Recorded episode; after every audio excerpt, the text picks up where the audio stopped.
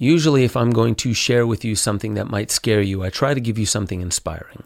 And I am not going to disappoint you today. I do have some scary shit to share with you, and it's called optogenetics. It's basically a way of hijacking a human's motor control, their memories, their thoughts, and pretty much using machine learning to understand your neurology and where you hold what memories, what thoughts, what feelings, um, how to actually control your motor skills, meaning mice in back in 2007 have been shown to be able to be remote controlled with a couple steps. You need to do a couple things to this mouse first. So it's obviously not happening to humans. I mean, definitely not because of things that happened during COVID, and definitely not because of our response to COVID.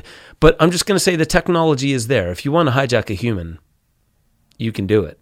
Let's hop into it. If we could figure out the role that each of these cell types plays in the brain, we could understand how they work together to create thoughts, emotions, and behaviors. Now, MIT researchers are working to develop tools that allow us to do exactly that. It is now possible to precisely control the activity of specific neurons, and therefore understand how each neuron contributes to brain function.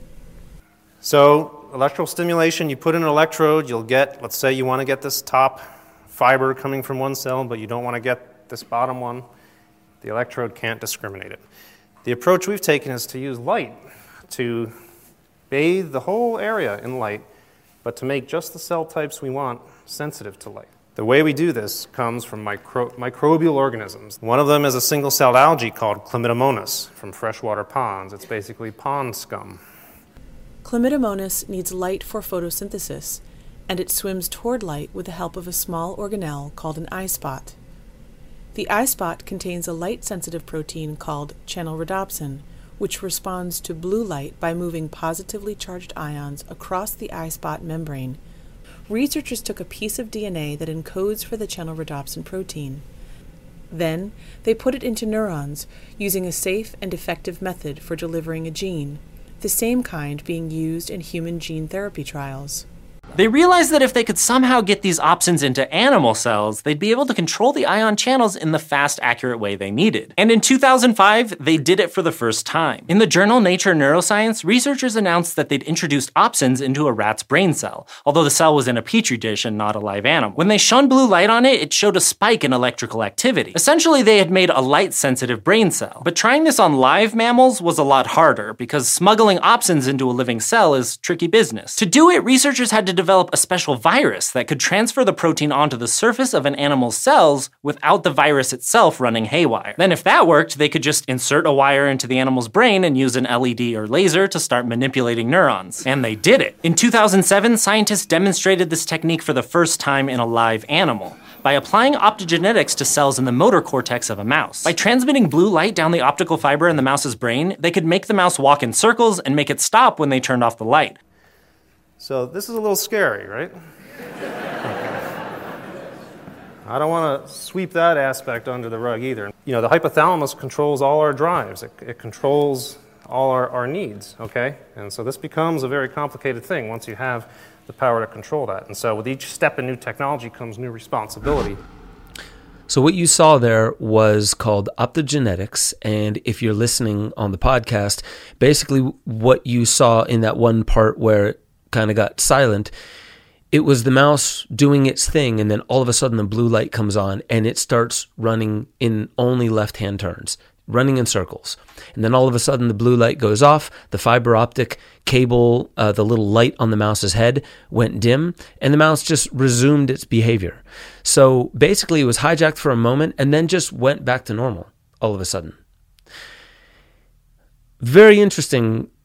It's hard to know exactly how that can be introduced into humans. I mean, you would have to, let's say, bore a hole in the head and put some kind of fiber optic cable. And I haven't heard of anybody doing that unless they're doing it in a different way. But I digress. Let me just hop on to completely disconnected news. This is your sphenoid bone. If you were to spray something up your nose, it would hit this bone, and through this bone, and you can see it is porous, through this bone, it is shown in these articles that hydrogel nanoparticles and nanocomposites for nasal drug vaccine delivery. And then this next one, which is the perspective insights to nanomaterials for the treatment of neurological disorders. You go down in here and you see that this line, the hydrogels specifically offer advantages like flexibility and porosity and mimics the properties of the extracellular matrix, which is like fascia, of the central nervous system. Now, read this next part. These factors make them an ideal scaffold, like an architecture, for drug delivery through the blood brain barrier and tissue regeneration using stem cells. So using stem cells is interesting. I'm not fully sure where that lies unless it's just a delivery system for stem cells. But what I take from that is the scaffolding. This is a way to deliver drugs to the neurons. It has to get through the blood brain barrier, which is very particular about what it lets through that door. I'm going to show you a little bit of video that shows you a little bit about the blood brain barrier and how it shuts how it keeps things from getting in that are not necessary or could cause more damage inside the brain. It's also going to show you about a brand new delivery method. So we know that in the thing from COVID, there were nanoparticles inside that vaccine delivery system that perhaps can be the thing that passes the drug through the blood brain barrier and gets it into your neurons. Thus, potentially, let's say if there was, uh, you know, a genome sequence that specifically causes for blue light to activate, and then let's say yellow light to deactivate. That sounds like science fiction. But let's say you were to put that gene inside the neurons. That would mean that humans, if you could somehow get 5.55 billion humans in about a year and a half to take some kind of mandated thing and this is known to be able to pass the blood brain barrier, then technically we could be that mouse. But, you know, that's just me digressing again. What I want to show you here is another method of crossing the blood brain barrier using sonic frequencies. Scientists at Sunnybrook Research Institute have established a non invasive approach to briefly increase the permeability of the blood brain barrier in a controlled, targeted, and reversible manner. This procedure requires the use of MRI guided focused ultrasound and the intravenous administration of phospholipid microspheres, also known as microbubbles. The ultrasound waves are generated by a transducer array fitted around the patient's head. With guidance from MRI, the transducers can be targeted to sonicate precise brain regions of interest. In preclinical studies, this procedure has been found to successfully allow the passage of therapeutic molecules, vectors for gene therapy, and stem cells to areas of the brain targeted by ultrasound. The ultrasound has a frequency of millions of waves per second. Here, they are being shown at a much lower speed for clarity. The ultrasound waves interact with the microbubbles, which absorb the acoustic energy causing them to expand and contract within the capillaries. This phenomenon is called oscillation, and it results in the stretching and compression of the capillary walls. The protein complexes are mechanically separated, and the tight junctions become unlocked. So, as you can see, there are ways of getting gene based therapies, meaning altering the human brain, altering your genomic sequence, making you other than what you were just simply born as, seeding you with genetic material that could do things like, let's say, if you put the rhodopsin gene in there, blue light would activate your neurons. That's one way of hijacking the brain. Now, I want to show you something that came from Ulrike Granögger, who made this waveform genetics video that I've been all about for the past couple years. It was on the Solari report. I'm going to share with you two parts of this, but the first part is about how you can actually set up the nano nanogels or let's say the hydrogels and nanoparticles that are pre existent in your cells. We come with these nanolipids. That's why it's a delivery system for drugs to pass the blood brain barrier, because these hydrogel nanolipids are things that you already find in the cells. So it's supposed to be able to trick the blood brain barrier into giving it safe passage. But here in this video, you're going to see that this is actually also a way to set up your internal infrastructure, like I would imagine your fascia and your neurology, into a telecommunications system. So imagine if you believe this next video that you're going to see, then technically you are being turned into a device. So you can throw away your phone, but you are still generating and having your data harvested from you. Check out this video.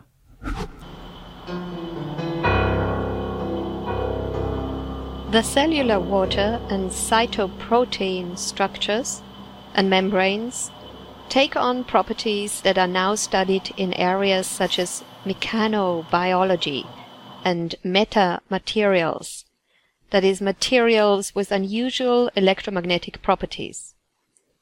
Researchers at the Georgia Institute of Technology, for example, have demonstrated that hydrogel nanoparticles or gel materials such as you find in the cells can be used to form photonic crystals, which can be tuned for telecommunication through the crystalline lattice.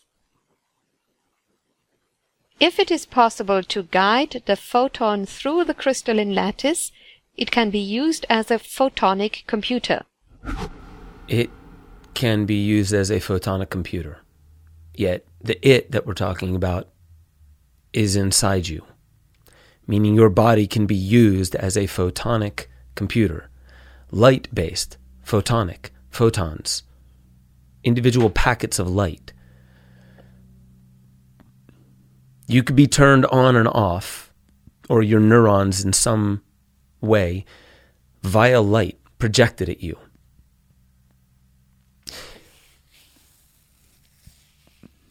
I want to completely segue into something that is not connected to this at all. But I wonder what's in 5G towers, those boxes. Huh. Even our routers. It's been found that using machine learning, you can put machine learning on a router and it can see what's happening in a room, even through walls, even in the dark. It's literally a 3D rendering of exactly what the people in the room and the objects in the room are doing. That's interesting. Huh. You ever seen the movie Minority Report? No, neither have I. Well, let's get on with it. This next part is about PCR tests. And afterwards, I'm going to give you some kind of more hopeful things, inspiring ways to transcend beyond anything that might be scaring you by the end of the episode. No reason. What I want to hop into is the PCR tests. Because if you understand the gravity of what we're talking about here, that billions and billions of people having taken PCR tests, that your genetics went somewhere, and many of them, I've talked about this before, went to Boston College, maybe even Boston Dynamics, maybe even to the band Boston. I don't know. Why? your genes were taken somewhere else. They're put into a database. Sometimes you just throw it away. You just show it and then you throw it away. So maybe not everyone who took one of those tests, all the billions of people around the world who did, maybe not everyone had their genetics sent to labs, and we don't know where that goes from there. Isn't it interesting? There's a lot of ancestry companies popping up right now, genomics companies. Anyway, I digress. Let's get into this PCR video that also comes from the Solari report, Waveform Genetics, by Ulrike Granögger. Luc Montagnier recorded electromagnetic signals from a DNA sequence, in this case from bacterial and viral DNA, by a different procedure. The DNA solution was placed into distilled water, which was then filtered with millipore filters to remove the actual molecular components from the water. After that, the water underwent several rounds of dilution. The diluted water samples were then exposed to a coil generating extremely low frequencies in the range of 7 to 8 Hertz, the Schumann resonance. Finally, when the water was put in contact with a polymerase enzyme for polymerase chain reaction, which is a reliable technique to quickly make copies of a given sequence of DNA, in that the DNA of the bacteria was rebuilt.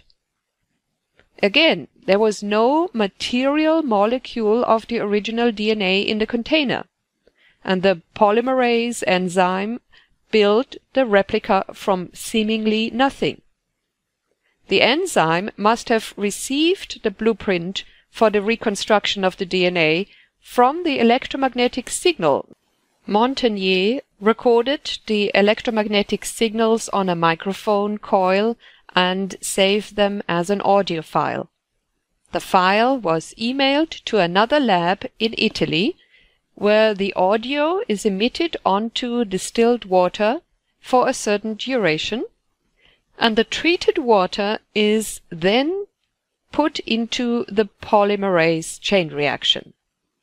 Again, the DNA is reproduced. How is that possible? From a sound file of the radiation spectrum of distilled water with no physical DNA molecule detectable, the DNA sequence was replicated. Let me just tell you what I see is very interesting about the PCR. You can take the vibratory pattern or imprint of genetics, you can put it into water, you can turn that into an MP3. You can send that MP3 to your bro in another country. Your bro can open it up on his computer and then put that, impregnate that frequency into the water.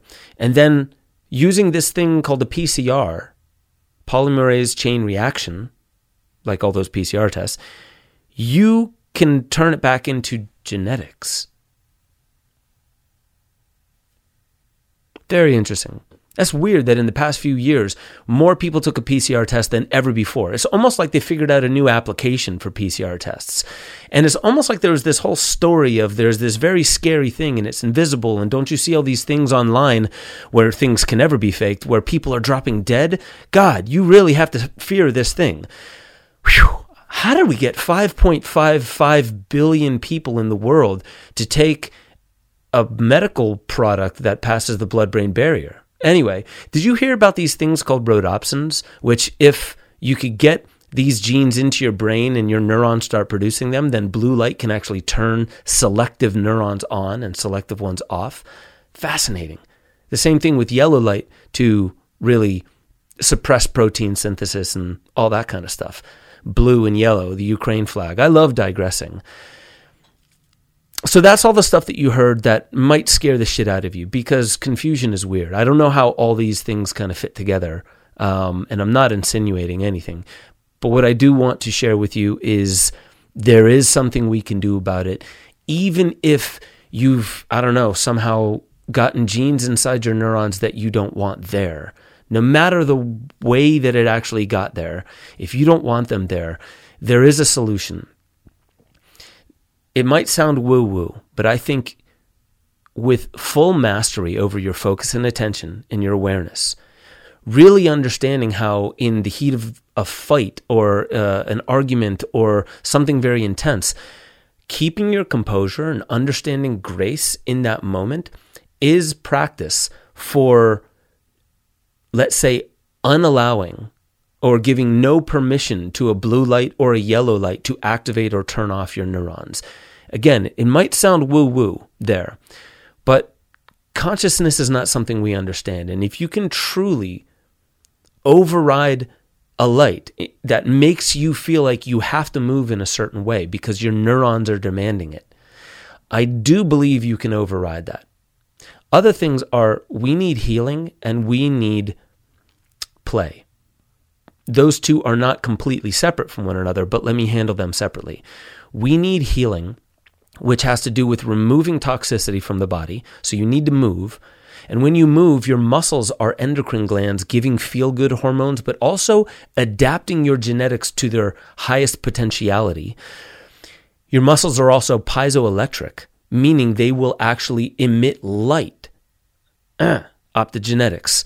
Think of your fascia, this brilliant fractal structure inside your body that is a fiber optic communication system.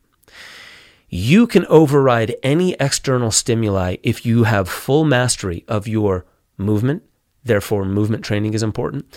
If you have mastery over your breath, therefore, breath training is very important. And these are all forms of healing, as well as emotional maturity. Because I really do feel that the way in which you need to lose some of the naivete some of the ignorance that you may have from childhood that you just haven't transcended yet. The things that you have to go through, the humbling that you have to go through, the rock bottom that you may need to hit before you truly transcend yourself, because you must integrate the shadow that you've been running from. The things you have to go through, they bring a certain mastery to you. And then play. That's healing. Play is highly important to bring in new forms of information through things that are outside the patterns that we allow our bodies to do or our mind to do. People walk in very patterned ways that actually they can override it if they had true mastery of it, but they don't. So they have a certain gait cycle. You can correct these things. You can master gait cycle. You can master breath. You can also master chaos. There's an element of chaos in play. And if you can acknowledge that play is like a psychedelic, it destabilizes your default mode network. It causes for you to go into a kind of seeking pattern outside of the safety of your cocooned mind, which has an important role. But once you break out of that, you're in the flow state. You're also accessible from interdimensionals and whatever comes through DMT. So you must be careful in those moments. You treat it as sacred, as ceremony. And then when you go back into the cocoon, you seal off that protective space and you integrate what it is that you've learned. So you have to play. These two things can help you from being hijacked. Even if your DNA has been modified, you can override that and turn that process off from the outside. I hope you practice, really practice. Don't just get into your head and your intellect. Is he right? Is he wrong? Is this really happening? Is this really true? Is it possible? Am I worthy? None of those things can I really confirm for you. You have to try it. Play, heal, humble yourself. Listen to the critique of others. Try new things, try new foods, meet new people, play, challenge your comfort zone, and you'll come to realize that all this scary shit in the world is but the theater that was there to move you to transcend yourself. I love you all, and I'll catch you all next time on a completely random waking infinity. If there is a real resonance between DNA and human language, it should be possible to modulate DNA by language alone. And I'm afraid this has already been done, and the implications are powerful. In a frightening and yet groundbreaking set of experiments, the Gariaev group has used human language signals to initiate gene modification and expression. Curiously, this situation was forecast hundreds of years ago if we read the Kabbalistic literature about the golem, the construction of an artificial intelligence that also had a genetic body put together by a corrupted form of language. It imitated a human, but did not have the higher attributes of a human soul. Even older, are the Gnostic teachings, such as the Pistis Sophia, that describe how archons or off-planetary intelligence are responsible for the industrious production of genetic material that is molded to resemble Yaldabaoth, the demiurge, his name itself a corruption of the original power of creation in Yah Sabaoth.